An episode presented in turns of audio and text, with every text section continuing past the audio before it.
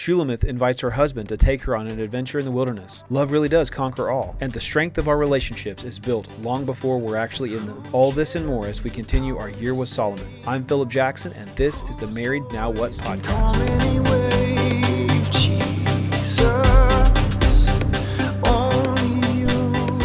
So were we... Where we left, Shulammite and her lover, they were uh, coming together, and uh, we found them at the end, uh, or the first part of chapter seven, um, falling asleep with the with the kisses of each other on their lips, that they gently move into sleep as they are thinking about each other. And what we're going to see in this this last section, remember that that um, Song of Songs is not a a narrative that goes from point A to point B. It's a collection of different songs and different love poetry. The characters are the same, but the elements change. We'll, we'll drop from one, one scenario into another scenario. And so we're going to close out with the last part of chapter seven and then chapter eight this morning. So we're going to start in verse eleven. Verse eleven starts by saying, um, Shulammite is inviting her, her lover to come in for intimacy with her. And she says, "Come, my love, let's go to the field. Let's spend the night among the henna blossoms. Let's go early to the vineyards. Let's see if the vine has budded, if the blossom has opened, if the pomegranates are in bloom. There I will give you my love. The mandrakes give off a fragrance, and, your, and at our doors is every delicacy, new as well as old. I have treasured them up for you, my love."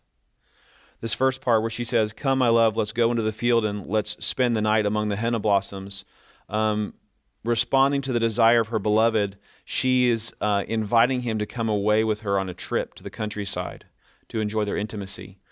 Um, it was a weekend getaway for a couple deeply in love. Now, if you remember earlier in chapter two, we saw him come from the wilderness, and he was inviting her with him to to the adventure. Right? Wilderness is a symbol of adventure. The mountains are a symbol of adventure, not just in, in Scripture, but also in literature broadly. And so we saw him coming from the wilderness. Remember this picture from chapter two where he is coming, bounding down the mountain like a gazelle. And so she sees him come and, and to invite her to come on this adventure. Well, now we, she, we see her changing things up again, and now she's inviting him. She seems to have matured in her self-confidence since the early days of their courtship, right? She, before she, remember, she said, "Don't look at me. I'm I'm a, an ordinary woman. I'm a regular girl. I've I've been out in the sun. I've been, um, I'm not fair. I haven't taken care of myself like these these pretty women are in the palace." And so she says, "Don't look at me." But now she's she's understood something different about who she is, that um, it's not just him who's supposed to pursue her. She's also supposed to pursue him.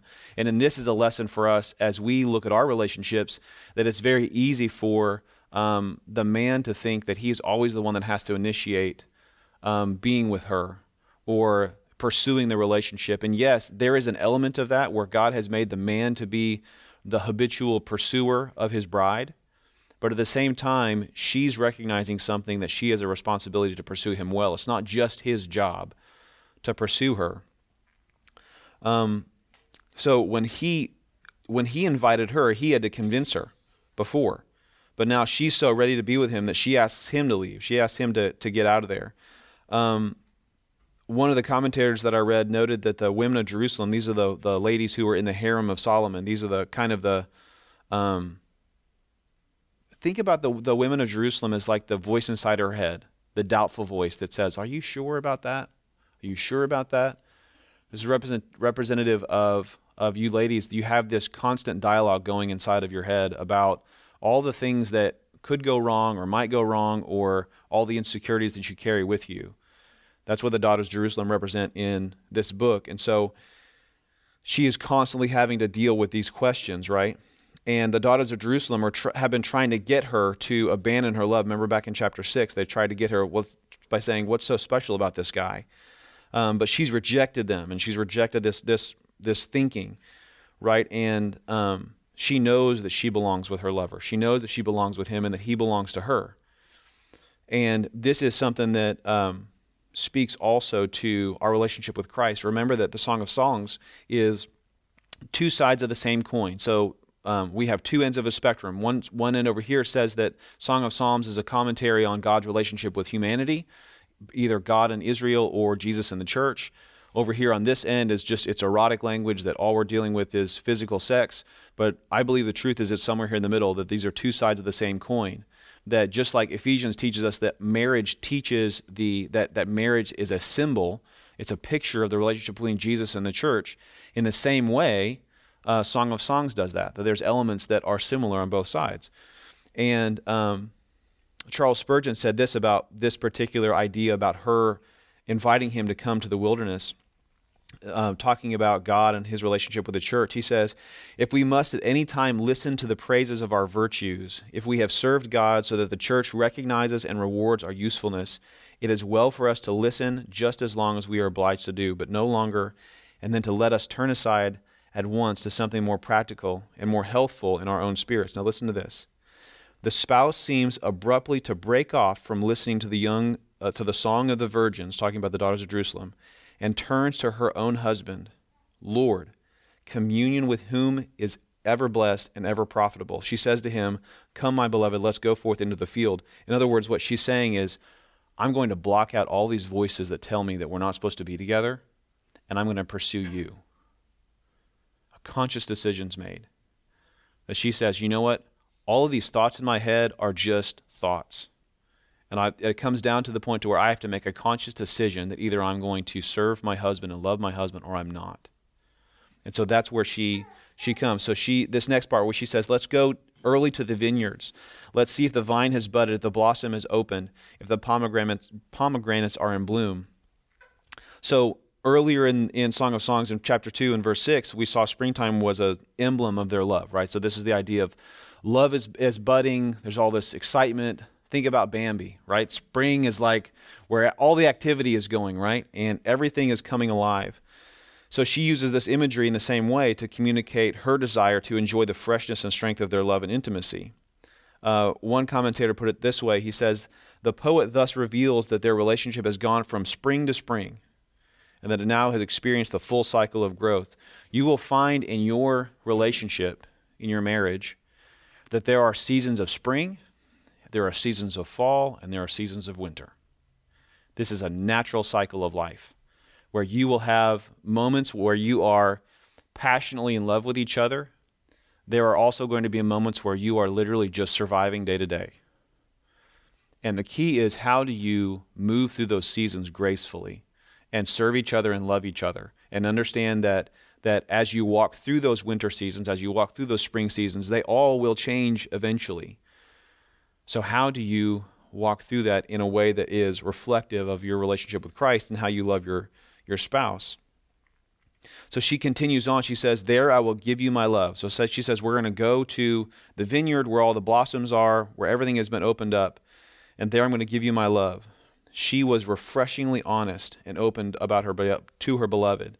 Right? She says to him, let's get away to the countryside and make love. This is an invitation likely to appeal to her husband. Her husband's thinking, okay, she's inviting me to go to bed. This is a game changer, because typically a man will initiate for sex. He will try to serve his wife. He'll go over and over and over again, only to be met with rejection. This is a very real part of a married life, because God made men different than he made women. He made men to be the pursuers naturally. And so that is why there's seems like there's always an initiation from the man to be together. But what's happening here is that she's realizing, wait a minute, I've got a part to play here. And so she initiates with him.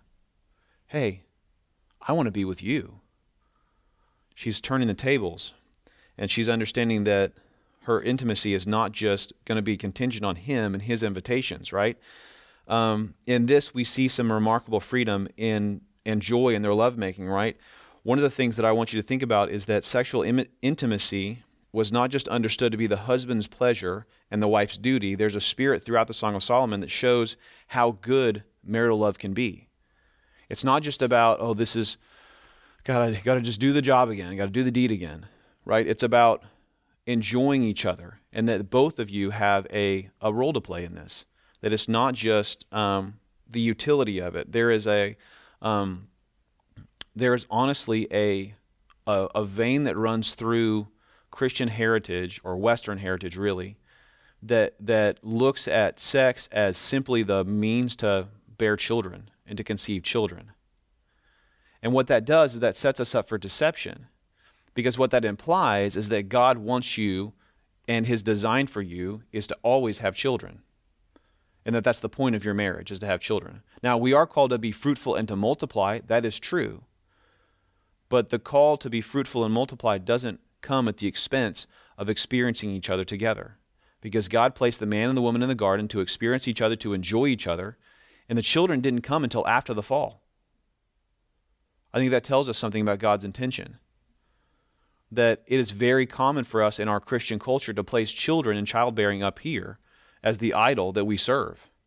We go from serving our spouse as an idol, our job as an idol, our career as an idol, our family as an idol, to letting our children become an idol. And so what happens is that when we reach that point to where we get married and all of a sudden we can't have a baby, what's the matter with me?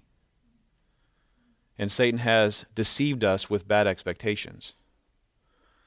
And so we've got to remember that this is something that God intends for us to enjoy together. This isn't just about utility. One commentator put it this way, this way, he said, Song of Solomon teaches that true freedom does not come by someone's being liberated from marriage. The truth is that genuine liberation comes in marriage. Marriage is a secure hedge of protection that love can grow in it. And as love is nurtured, it produces freedom and fulfillment. You will find that as you grow closer to your spouse, that there is freedom in that, that there is hope in that, that there is joy in that. I'll never forget coming home from a trip, and I was I was riding with an older gentleman, and typically I'll ask, you know, the question, what do you do for fun? Just to kind of make small talk and to get to know the person. And I asked him that. He's in his mid seventies, and I said, what do you do for fun? He totally took me off guard, because most guys say, well, I like to play games, or I like to go to basketball, I like to see sports or whatever, uh, go hunting. You know what he said to me? After a long pause, he said, you know, I just love to be with my wife. That's my favorite thing, is to spend time with my wife. And as a, a guy in his late twenties thinking, wow, I feel like a piece of garbage right now, that what if that was our delight, to be with each other? In the same way, think about Jesus, that he loved us so much that he gave his life for us. Why? So that he could be with us, so that we could be with him. That's a testament to ultimate joy and satisfaction. That, that that's what marriage brings, is satisfaction. That's why the the crown jewel of, of marriage is not sex, it's not children, it's not any of those things. It's the friendship that you develop with your spouse. That's the greatest thing about marriage, is that you enjoy being with each other. I can testify to this, as Lindsay and I have literally grown up together in marriage, being married at eighteen and nineteen, that it is it's fun to just be with her and to laugh and to tell jokes and to go see movies and to just be in the same space. So she continues on and she says, the mandrakes give off a fragrance. Okay, the mandrakes are a, uh, in the ancient world, were a um, aphrodisiac, right? This is a, a plant that's used to, it symbolizes fertility and sexual pleasure. Um, it's also referred to as the love apple. It has a pungent fragrance, um, that's been considered for thousands of years as being uh, something that that um, is associated with love, right? This uh, this can be used as, think, think about this. So she's inviting him. She wants to take him to the wilderness to make love to him, looking at all the vibrance of spring and, the, and everything blooming. And so she makes references to the the mandrake, the fragrance of the mandrakes. This is something that you, when, when you are around it, there's a there's a definite absolute association with sex. So this is this is she's she's making a direct reference here to the the act of lovemaking, the smells and the experience of lovemaking. Um, this can be also seen as her inviting her and telling her husband that um, she wants to be with him, to have a child together. She continues and says that the doors is every delicacy, new as well as old. The imagery here of open doors and budding vines and open blossoms can be seen as an invitation for her husband to come and and physically take her in in um, in the sexual act, as he explores her body and she opens herself to him. That's the imagery here. She says um, that they have access to every delicacy, both old and new. One of the things that she's talking about here, she's referring to things that are consistent in their sexual relationship, right? There are things that that are that are constant within a marriage, how you go through intimacy. But she says there's also new things that they're exploring and they're learning and they are growing together. And she says, uh, I have treasured them up for you. Notice these new and old things she's treasured up for you, my love. This phrase implies that she's been planning their time together. So, like I said before, usually the man's the instigator of lovemaking, but here we see that Shulammite has been planning. She's been thinking about this. She's been thinking about the things that we, that they normally do. She's been thinking about new things that they could do. She's been being creative. Um, this is something that is not just for husbands, but is something for wives to be thinking about as well. How are you being intentional about your sexual relationship with your husband? That it's not just, remember, about the utility of, of being together. It's about how are you creatively exploring life with each other. Um, an excellent resource for this, I'll post this on our Facebook group, but um, there's a book that I read last year called Intimate Issues, twenty-one Questions Christian Women Ask About Sex by Linda Dillow and Lorraine Pintus. Um, it's a biblically based resource for women wanting to know more about sex. And this is, they cover all kinds of questions. They cover what does sex look like, um, what do boundaries look like in sex and marriage? Um, how do I recover from sexual trauma before marriage or within my marriage? How do I deal with the aftermath of having an abortion? How do I um, love my husband within the context of bibl- the biblical narrative? How do I understand how to love each other? Um, how to heal and recover from sexual activity before dur- and during marriage, outside of the context of the marriage? How do you deal with a cheating spouse? How do you deal with your, if you if you yourself have gone through that kind of a situation? Um, this book is incredible. That doesn't pull any punches. It's actually quite good. Um, but it's um, it's definitely wor- wor- worth looking into. It's called Intimate Issues, twenty-one Questions Christian Women Ask About Sex, um, by Linda Dillow and Lorraine Pintus. So I would re- I would highly recommend that you read that for you ladies. Okay, so we move on to chapter eight. So she continues her um, her description of her lover, and she uh, so she says this in verse one. She says, "If only I could treat you like my brother, one who nursed at my mother's breasts. I would find you in public and kiss you, and no one would scorn me. I would lead you, I would take you to the house of my mother who taught me. I would give you spiced wine to drink from my pomegranate juice. Um, His left hand is under my head and his right arm embraces me."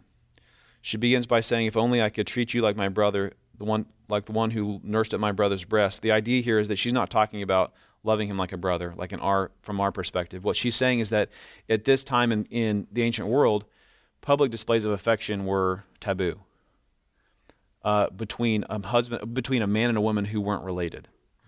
But you could openly show affection to your family, your siblings, and to your parents. And so what she's saying is, I want so badly to love you publicly like I love you privately. That's what she's saying. That's that's uh, her, her comments here. She says, I would find you and kiss you and no one would scorn me, right? If she was able to do this, she would grab him and kiss him without fear of, of any social scorn. She says, I would lead you, I would take you to the to the house of my mother who taught me. She wanted to experience love within the approval of her family. Now remember that that the the mother, the language here talking about the mother is um, referring to family and a mother's place in the betrothal process. So she this this is about, not necessarily about, um, I want to be in my parents' house so that we can make love together. This is about, I want to be in the context and to have the blessing of my family. That's what I want the most, because that's something that is very close to all of us. As a there's a, there's a very real um, tension that happens between a, a a bride and her family when she leaves her family and joins with her husband. That transition can be incredibly difficult, or it can be an incredible blessing. So that's an element that as you as you grow together, there is a natural going to be a tension there. One of the things that Lindsay and I discussed in premarital counseling is it's very good for a season to separate from your family. We did that for the first thirty days of our marriage. We we talked to our, our parents, but we didn't go over there for dinner. We didn't see them. We didn't we didn't visit with them. We took thirty days just to ourselves. And this is a biblical idea. In Deuteronomy chapter twenty-five, God commands men who have been newly married to not be involved in anything for a year. You can't serve in the army. You can't work. You can't go anywhere. your job is to be a husband for one year. So the community would support that marriage for a year. They would give them food. They would make sure that they were taken care of. But you have one job in the first year, and that is to tend to your own marriage, your own family. And it did that on purpose. You know, we do that here at Evergreen in some ways too. If there's a, a young couple who doesn't have a whole lot of life experience that have just gotten married, a lot of times if they want to serve in an official capacity, they want to commit themselves to a long-term service, the pastors will say, we'll, we'll put limits around that and say, no, your primary responsibility is to, going to be to your family. Because it's very real for us to be like, okay, cool, we're married, now we're going to check that box and we're going to move on. But what happens is we don't take the time to lay a foundation for our, our own relationship. And so as you look at your lives and as you look at your marriages, know that that that, that transition between single to married, or even in the first five or six years of your marriage, there are going to be all kinds of pressures that you're going to have to deal with. What do you do with the holiday circuit where you have to, when we got married, we were going to six Christmases with my family. Six. That's just my family. So you have aunts and uncles and great aunts and uncles and grandparents and parents, and what happens when your parents don't get along with your grandparents and all these, all these things. This thing, you know, you have all this, all this contention. It's like, well, we just want to, we just want to have Christmas. That's one element. W- one of the things that we did is we established the very first year Christmas morning is always going to be Philip and Lindsay, always. My parents know this now after se- almost seventeen years of marriage. Her parents know this. We are not going anywhere Christmas morning. We're not going to stay the night at your house Christmas Eve. We love you, but we're not going to. We'll come over and we'll have dinner with you. We might open a couple presents, but we're not staying. Christmas morning is for us. Establishing those boundaries is important. So as you walk through the first season of your marriage, it's great to have the support of your parents. It's great to have support of your of your close family. But the point is that you are a family now. And you have to you have to see your marriage that way and make a conscious decision to protect it. So what she's wanting here, she's wanting the approval of her family. She's wanting to have the uh, the the endorsement of her of her parents. Right? So the verb here for lead, she says, I would I would lead you and take you. The verb here uh, is used nearly ninety-nine times in the Old Testament with the meaning of teach or learn. The teacher is the mother who has instructed her daughter in the facts of life, as it is that the schoolroom that she wants to return to that sh- to, she wants to return to that schoolroom to show how well she's learned her lessons. She wants to show her mom how good of a wife she is. That's what she wants. She wants to make that point. She says, Mama, you taught me, and so here I am doing it. Um, okay, she moves on here. She says, I would give you spiced wine to drink from my pomegranate juice. Now remember, fruit is a is a metaphor for either the sexual act or for body parts sometimes. Okay, so wine rendered particularly strong and invigorating. These are, this is spiced wine. So typically, every home back in this in this generation, they would have their own spices and recipe for the wine. They would have basic wine that they would have, and then that each house would treat that wine in different ways. And so what she's saying is that I'm going to give you my particular vintage. Um, this this is an homage back to their wedding day. Back in the ancient culture, when they would be married, the husband and the wife, they would drink from the same cup when they were when they were uh, engaged to be married, and they would also do the same thing at their wedding, that they would share the cup together.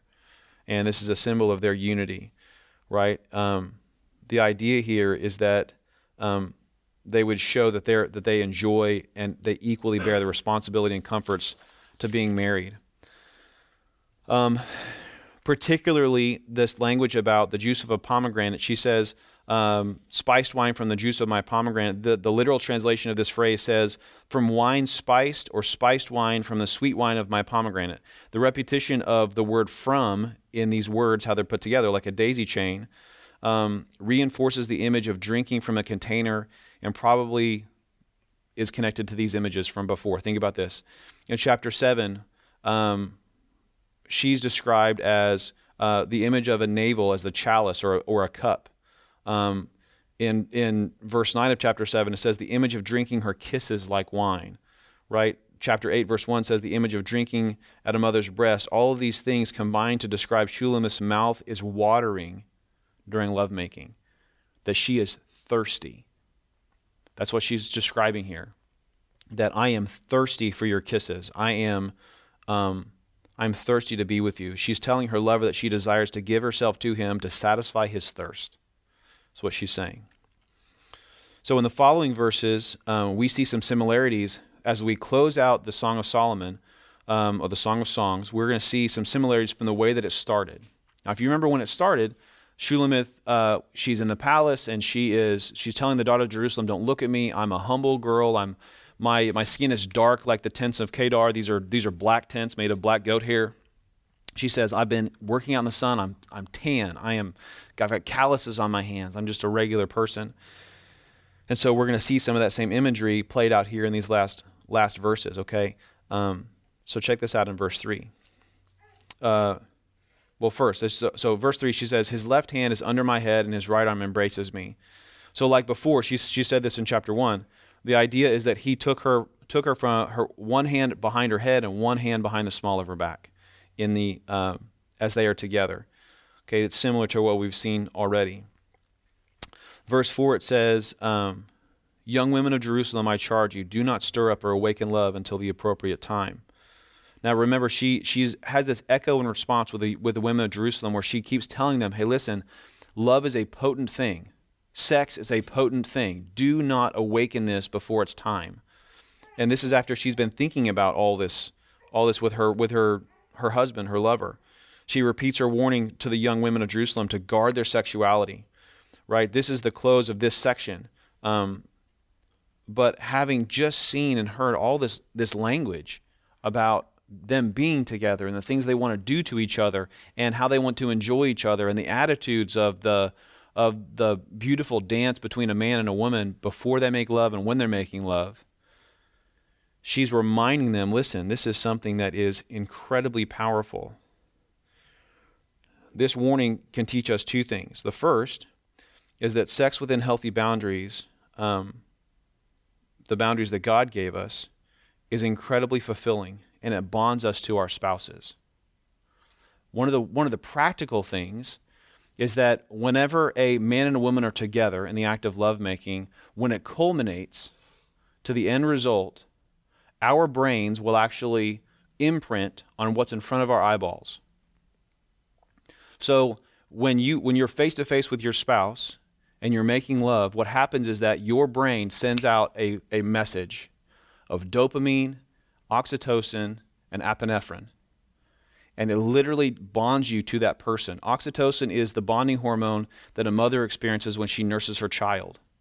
What's happening is that her brain is rewiring itself to not, ne- not necessarily forget the pains of childbirth, but what it does is it gives the sweetness of what God intends for that bond to look like, so that she doesn't resent her child for the pain that it caused her. Oxytocin is the is the bonding hormone that God gives us to remind us within our subconscious of who we are connected to. This is where the deep roots of pornography are so dis- so destructive and dangerous, because when when a man or woman watches pornography, what happens is that those images that are in front of their mind, front of their their their eyeballs, whenever they are whenever they're committing that sin, they're placing that idol in front of what God intended, they become physically bonded to that image on the screen, chemically in their head. So they're creating neural pathways, they're creating default settings to where that's what they go to, that's what they desire. And it's not because they make a conscious decision to be addicted that way, it's because their brain's literally made to program itself that way. So as you make love to each other, I want to encourage you to do it with the light on so that you can see each other.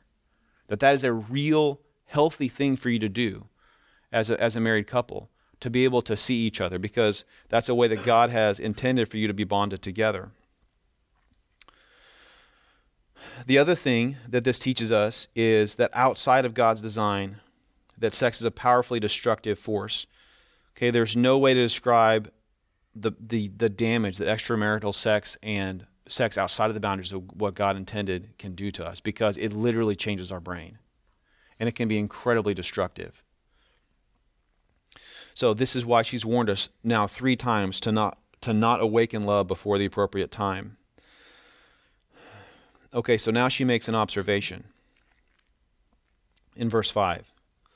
Um, who is coming up from the wilderness, leaning on the one that she loves? Now hold up a second. Last time we looked in the wilderness, we saw we saw the stag, we saw the, the young man coming bounding down the mountain, right? But now the image is that we look and we say, wait, who's coming out of the trees over there? He's not alone. She's with him. She's leaning on him. They're together. She says, who's coming out of the wilderness leaning on the one that she loves? This is a different sight than before, right? Previously, we saw the shepherd come, and he was he was um, approaching her like this wild stag who was full of of vigor, and he was he was strong. But now we see a testimony here that she's no longer this timid little girl who doesn't want people to look at her, that she's with her husband, and he, they have been on, the, on an adventure together. See, one of the things about life and about marriage is that it has a way of galvanizing your relationship. I know many of you have already gone through struggles and challenges in your marriage. Either they are disagreements or they're pressure with family or pressure with friends. Um, those adventures are the things that bond you together. It's one of the sweet parts of marriage, that you go through these common struggles and you get stronger together. You learn teamwork. You learn how to face these things together. The healthy marriage is one that embraces lessons, right? Think about what, what James tells us in James chapter one, to count it all joy when we experience trials. Why? Because the trying of our faith is going to make us eventually perfect. That is what, that's one of the payoffs of a godly marriage, is that as we go through the struggle, as we go through challenges, God's going to bond us together and he's going to make us perfect. Another thing is that this starts to show us that sex plays a role in the stresses of life. This is a very real thing, that God made sex to do all kinds of things to bond us together as we become one flesh.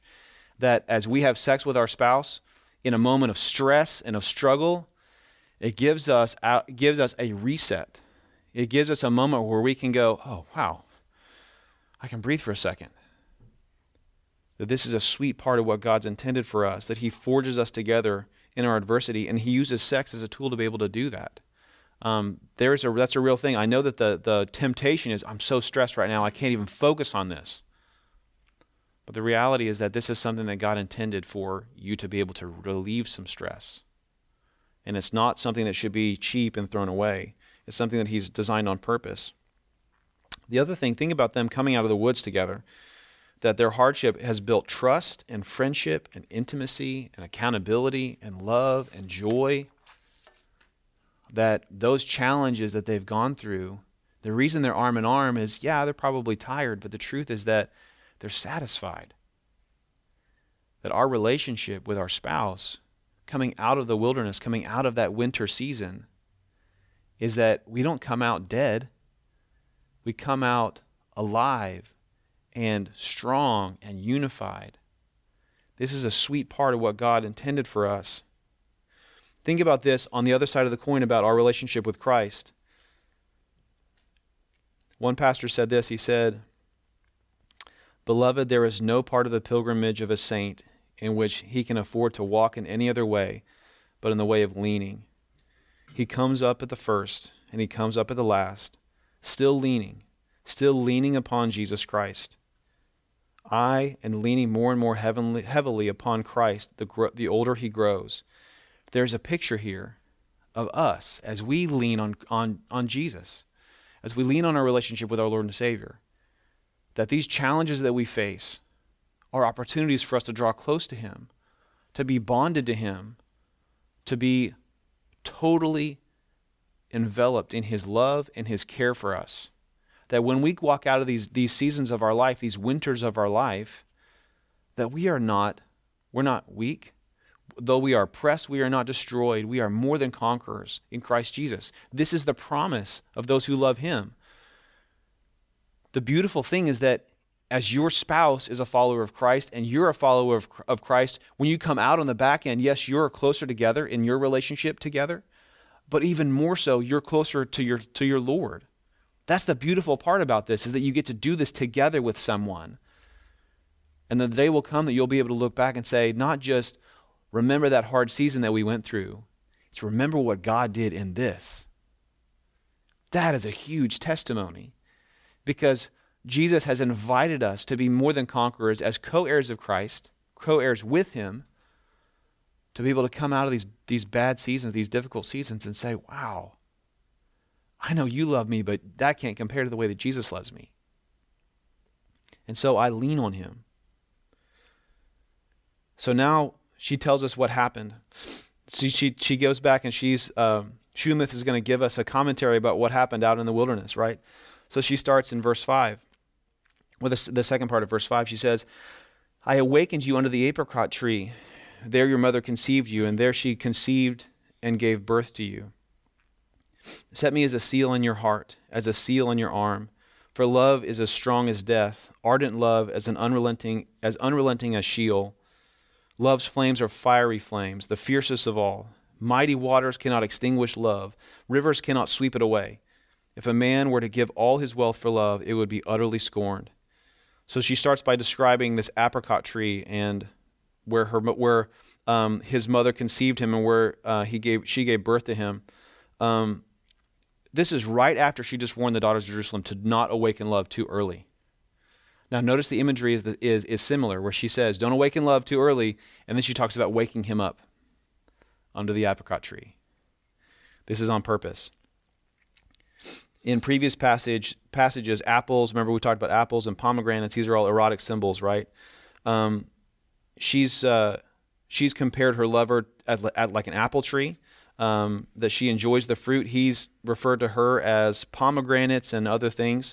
Um, remember, she uh, the the love under a tree is a familiar lo- uh, motif in, in poetry, especially in this passage. And she calls uh, for apples to treat her love sickness. Remember back in chapter two, and that he longs for her like her breath, like apple scented um, breath.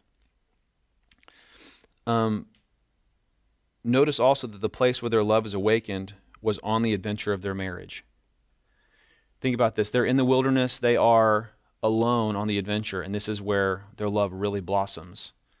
This is important because this shows us that the wilderness is an import, is an, is a important place. Notice that their love didn't start in a comfortable, safe place. It didn't start in a comfortable room with a with a padded bed. It didn't start in a palace. It didn't start in a in a protected, safe zone. It said it, it took place in the hardship of the adventure, the difficulty of life. This is what the first several years of your marriage looks like. The reason why you go through the challenges of relationships moving and things changing and tension with parents or tension with family. This is what the nature of it's like to be an adult, is that God is ripping you away from your flesh and he is putting you squarely in the hands of Jesus. That's what's happening here. The association of his mother here in these first couple of verses is a reminder that sexual pleasure is not just for the young generation. It connects back to the event that made the young woman's present love possible, his conception and birth, right? The point is of this is to mention not necessarily that, that he was conceived under this specific tree or he was born here. The language describes origin. She says, in other words, this is happening to us in the adventure in the wilderness in the same way that, it's, that it happened to your parents in the wilderness, in the same way that it happened to my parents in the wilderness, in the same way that this happened to our grandparents in the wilderness. This is how life is created. This is how marriages are forged together. This is how we are sealed with a purpose, is being in the wilderness on the mountain. She says, "Set me as a seal on your heart, as a seal on your arm." A seal in the ancient world was Um, was an instrument. It was either a ring or a bracelet. It was worn either on a chain or a cord around the neck, right here over the over the heart, or it was it was worn as a ring or a bracelet that could be worn here on the wrist or up further on the arm. And the imagery here, that she's specifically not talking about the imprint that the that the seal leaves. She's not talking about um, her being a um, the remnant of a seal. She's talking about the seal itself. What does the seal symbolize? The seal symbolizes authority. When a king or a dignitary would make a decree or they would write a law, what they would do is they would emboss that, they would pour hot wax on it, and then they would take that seal that was either around their neck or on their wrist or on their finger, and as soon as the, the wax began to dry, they would press that seal into the wax, and it would, they would, when they pulled it out, it would leave an image behind. Typically, it was an image of the ruler himself, his face, his profile. And what that meant was, this is an official document. This is a this is sealed, signed, sealed, and delivered. Right? So she's saying, I want to be your instrument of authority. Think back a few lessons when we talked about Adam and Eve in the garden. That God said he took Adam, man, he placed him in the garden. He gave him a job. I want you to subdue the earth, to tend and to steward it, to serve and to protect it. And then he waited, and God made the observation, man can't do this by himself. This is too big of a job. And he made him that way on purpose with limitations. And he waited until all of creation walked past Adam. He gave every name. He bestowed a name. Remember, authority, primary authority is to bestow a name. And as those animals walked past him, Adam finally came to the end and he said, wow, everyone has its pair but me. And so once he came to that realization, then God says, okay, I'm going to make an Ezer, divine military help in a time of national emergency. I'm going to make him an Ezer of equal strength, of equal power, of equal authority. And I'm going to place that Ezer alongside of him to tend, to serve, and protect my creation. What she's asking for here is to be his Ezer. She's saying, I want to be your seal. I want you to wear me on your hand or on your on your chest. There's other imagery that we've talked about already in, in Proverbs where um, Scripture tells us to take God's word and to wear it like a pendant across our chest. This is a medallion in the ancient world that would protect from the enemy, would protect from evil, would protect from Satan and the and the fleshly desires of life. She's saying, take me, not just because I am a utility for you to satisfy your sexual appetite or to produce children for you, but take me because I want to be a symbol of your authority because God's given you a gift and a responsibility. Let me join you in that. That's what she's saying here. Typically, whoever had the seal would also be the seriat or the spokesman for the person who is the ultimate authority. In the same way that we are sealed into Christ with a promise and carry his name, that's what she's asking for here. So she ends her statement with a series of observations about their relationship, right, and the power of love. So think about this here. So she says, for love is as strong as death, ardent, or some of your Bibles might say jealous. Love is, unrelent, is unre- as unrelenting as Sheol. Um, in this passage, we can see both meanings of the Song of Songs, right? First meaning was, is our relationship with our spouse. The other, the other relationship is us with God. So death and Sheol. Sheol is the old Hebrew word for hell. And so what she's saying is that love is stronger than hell and death. Think about the two things that we could not conquer. Sin and death. Death represents our physical death on earth. Hell represents our eternal death in sin. That there are two things that mankind could not could not compete against and could not destroy.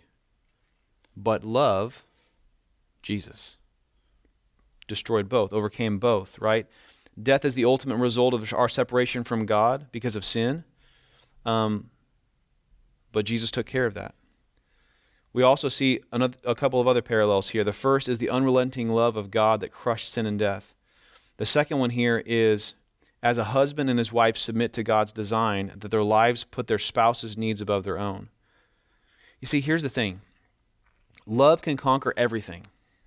And in a cheap way, our world reminds us of that. Love conquers all. Love wins, right? We've had kind of all kinds of hashtags around about this.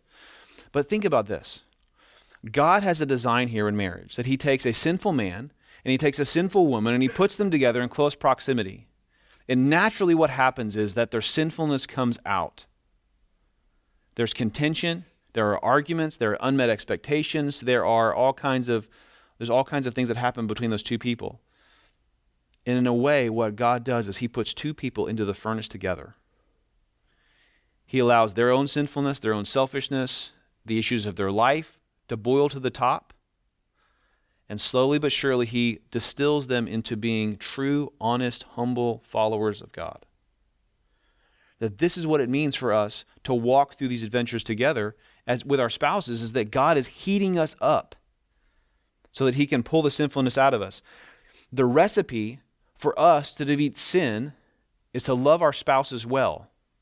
By sacrifice. Husbands, love your wives, wives like Christ loved the church and gave himself up for her. Wives, submit to your husbands as the church submits to Christ. In the process of doing both of these things, we become like him, and he draws the sinfulness out of us. She goes on to talk about, she says, love's flames are fiery flames, the fiercest of all. In the Bible, fire represents testing. It represents this furnace that we're talking about. In First Corinthians three, Paul talks about it this way. Think about this. He says, for no one can lay any other foundation than what has been laid down. That foundation is Jesus Christ. If anyone builds on that foundation with gold, silver, costly stones, wood, hay, or straw, each one's work will become obvious. For the day will disclose it, because it will be revealed by fire. The fire will test the quality of each one's work. If anyone's work that he has built survives, he will receive a reward. If anyone's work is burned up, it will be lost, but he will be saved. Yet it will be like an, it will be like an escape through fire. This is how God's love tests us. That if we build our families on anything besides God's word and our relationship with Jesus, it will crumble and it will fail. What she's saying here is that love conquers all, and love is a fierce furnace. That's the point. The idea that, well, when I get married, everything's going to be cool. Everything's going to be fine. We're going to be able to kind of let pull back a little bit and kind of rest. I'm sorry, it gets faster. It gets worse. It just does. Tensions grow with, between you and your spouse. They grow with others. But if you do it in a godly way, what happens is that you turn inward and you begin to serve each other, and God changes your heart. She goes on in verse seven. She says, mighty waters cannot extinguish love. Rivers cannot sweep it away. Love cannot be overcome. Think about this. This is not some Hollywood tagline or or fleshly romantic sentiment. It means that godly love literally conquers sin and death. That means that godly love can literally overcome anything that you are going to face. Nothing can change that. And she says, kind of tongue in cheek here, she says, if a man were to give all his wealth for love, it would be utterly scorned. It made me think of the old Beatles song, Can't Buy Me Love. You cannot produce this on your own. This isn't something that you can just write a check for. The cost is simple, but it's difficult. If you want a red hot, a white hot marriage, I'll tell you what it's going to cost you. Your life. Everything. It is going to cost your career. It is going to cost your promotions. It is going to cost your relationship with friends. It's going to cost your relationship with your family. It's going to cost everything. If you want to have a white-hot marriage, and I'm not just talking about sex, I'm talking about at every aspect of your relationship. If you want to have a solid foundation built on Christ, it has to be by dying to yourself. By total abandonment and absolute trust, that is how we build a relationship. That is what it means. Water can't extinguish this fire. You can't buy it. A couple of the verses here, and then we're going to be done. There's a natural break here as the text shifts away, so we're going to go back and we're going to talk about some things that were talked about in the first chapter about um, her family and about stewardship, about what it means, what biblical femininity looks like. Um, if you remember that she mentioned one of the reasons that she was dark was because her brothers made her work in the vineyard, right? And so um, she begins here in verse nine. She says, our, this is her brothers speaking, sorry. Her brother speaking says, our sister is young. She has no breasts. What will we do for our sister on the day she is spoken for? If she is a wall, we will build a silver parapet on it. If she is a door, we will enclose it with cedar planks. What they're talking about here is her integrity, right? When when they make the comment that she has no breasts, what are we going to do for her on the day that she's spoken of, spoken for? What they're saying is that she's too young to be married, and so how are we going to steward her and protect her? And so they use this imagery. She says she's a wall, and we're going to build a silver parapet on it. Um, If you think about a castle, right? The traditional castle, we have a wall in the corners. You have these large towers. That's a parapet. Okay, so he's saying if she is, uh, if she's a wall, then we're going to build these uh, parapets that are symbols of her strength, right? Uh, one one pastor said it this way. He said, if she be, if she's a wall built upon the true foundation, strong and stable, she will be adorned and beautif- and beautified with battlements of silver. I love that thought. That her brothers had the conscious, they made the conscious decision, yes, she's got a strong foundation, but we are going to decorate her with beautiful, dangerous parapets. That we are going to adorn her not to be this timid sheep that has to be protected always. She's an incredibly dangerous woman. There is nothing safe about being an easer. This is true for us, not just as women, to think about who God has made you to be, but also as men, that God wants a, God, God designed a man and a woman to work together towards a common goal. And that, yes, all of us have insecurities, but the truth is that doesn't change who God has made you to be.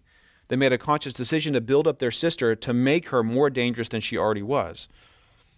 These weren't just for her protection, but this is something that they did on purpose so that she could be seen.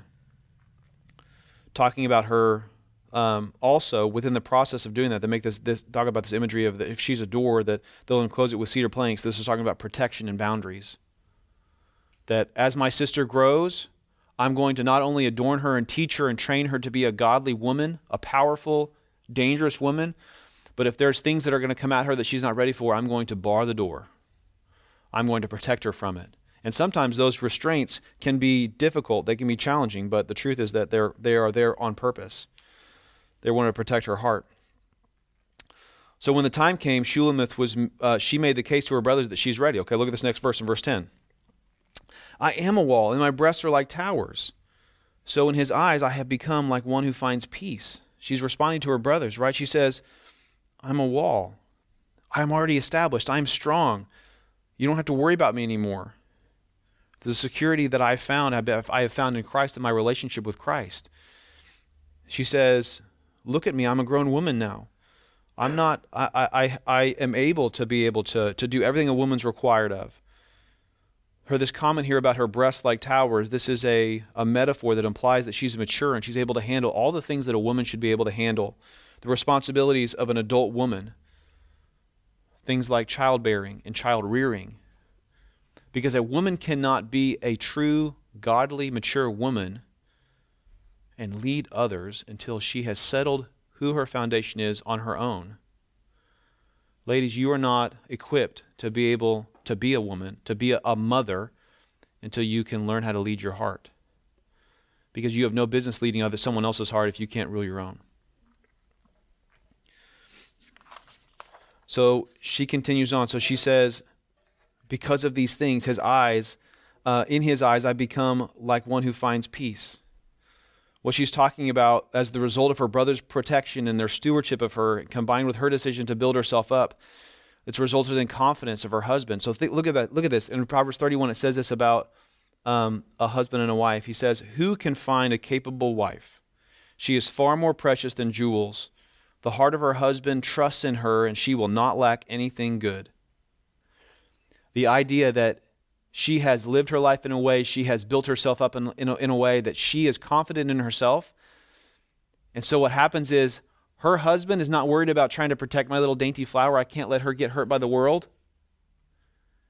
When he sees her, he sees an easer. He sees one who is ready for battle, who is completely self-aware. Yes, I lead her, but I don't have to drag her along. She is very capable. In fact, you should watch her be very capable. That's the idea, is that he doesn't have to worry about worry whenever he sees her, whenever she looks at him, whenever he looks at her, he finds peace. So all of this leads Shulammite to knowing her value, right? In this next section, she pulls uh, she pulls from the, the, the first lesson, right? And she contrasts her value with the vineyard of King Solomon. I know that we're running a little long. I'm almost finished. She says, Solomon owned a vineyard in Balaam Haman. Uh, he leased the vineyard to tenants. Each uh, was to bring for his... Uh, Each was to bring for his fruit one thousand pieces of silver. I have my own vineyard. The thousand are for you, Solomon, but two hundred for those who guard its fruits. Um, talking about Solomon's vineyard, this is uh, this is an homage to him. You know, this is uh, it's uh, it's interesting that he's brought up several times. Remember, if we read the name of Solomon, um, according to, to tradition, this can either mean Solomon directly or it can mean uh, him as an image, right? So think about all the things that Solomon represents: wisdom, power, Um, prestige, wealth, all those things. So she's talking about Solomon owned a vineyard. She's using him as a description of the vineyard itself that produced income. And it was so large he had to have stewards that, that took care of it, right? So um, what she's saying here is that her own life is a vineyard. Solomon has this huge vineyard over here that he, he has to have other people to help take care of it because he's not able to do all the work. Um, but me... Verse twelve, I have, a, I have my own vineyard. She tells Solomon, you can keep the big one. You can keep all that other stuff. I can take care of my own. So she's saying, I'm, I'm ready. I'm ready for this. Verse thirteen, she says, you who dwell in the gardens, companions are listening for your voice. I'm sorry, this is the man speaking. He says, you who dwell in the gardens, companions are listening for your voice. Let me hear you. He's calling for her. Notice after she's had some reflection and she's thought about who she is, where she's been, the, the development of her own life, he calls to her and he says, where are you? I'm listening for you. And it ends with this refrain. She says, hurry to me, my love, and be like a gazelle or a young stag on the mountains of spices. What she's talking about here in her answer is that she's inviting him to come to her. She tells him to hurry or to run. Come find me quickly, right? The language here implies that she wants to run into the wilderness with him. She longs for the adventures ahead and delights and the delights of life with him. Notice that when the song began in chapter one, she's like, where is my love? Where is my love? Where is he? And now we see him calling to her, where are you? Where are you? Where are you? He wants to take her to the wilderness at the very first. And at the end, she wants him to take her to the wilderness at the end. That she is, she's developed. She's a different person now. She's ready. She knows exactly what lies ahead. And so she's excited about what's ahead, what's going to happen. A couple of imagery here, things, is that the spices, they speak of beauty and fragrance and value and wealth and sweetness. Uh, these are the things that are found on the adventure. This is how great, how precious, how wonderful their relationship was to the maiden, right? She, it's no wonder that she longed to return there with him. Right? There's a richness in marriage, both spiritually, physically, and emotionally. She says, we're not going to find any of that stuff here in the vineyard, in the garden. We got to go where the adventure is. That's where the sweet stuff is. That's where the real stuff is. That's where the wealth is found. That's where we need to go. Um, the the idea here of a of a deer, a stag. Remember, she's referred to him like that before. That he is that he is uh, full of energy and strength. To come and um, and to feed, right? She says, take me like a gazelle or a young stag to the mountains of spices. So in closing, I want to think. I want you to think about this, that the message of Song of Songs is God's commentary on marriage, right? Not just on our relationship with each other, but also on our relationship with Him. In it, we see a woman and a man learn to love each other in the most intimate ways. The song has a dual meaning. One is God's relationship with us and how Christ has loved us like a good shepherd. And the other is how we are to love each other as an easer and a good shepherd. This is God's design for marriage. That in doing this, we put the love of Christ on display to the world around us. Not just to our marriages, to each other, but to our friends, to our relationships, and to our family. This is how we build strong marriages, is by giving up ourselves and loving each other like God intended.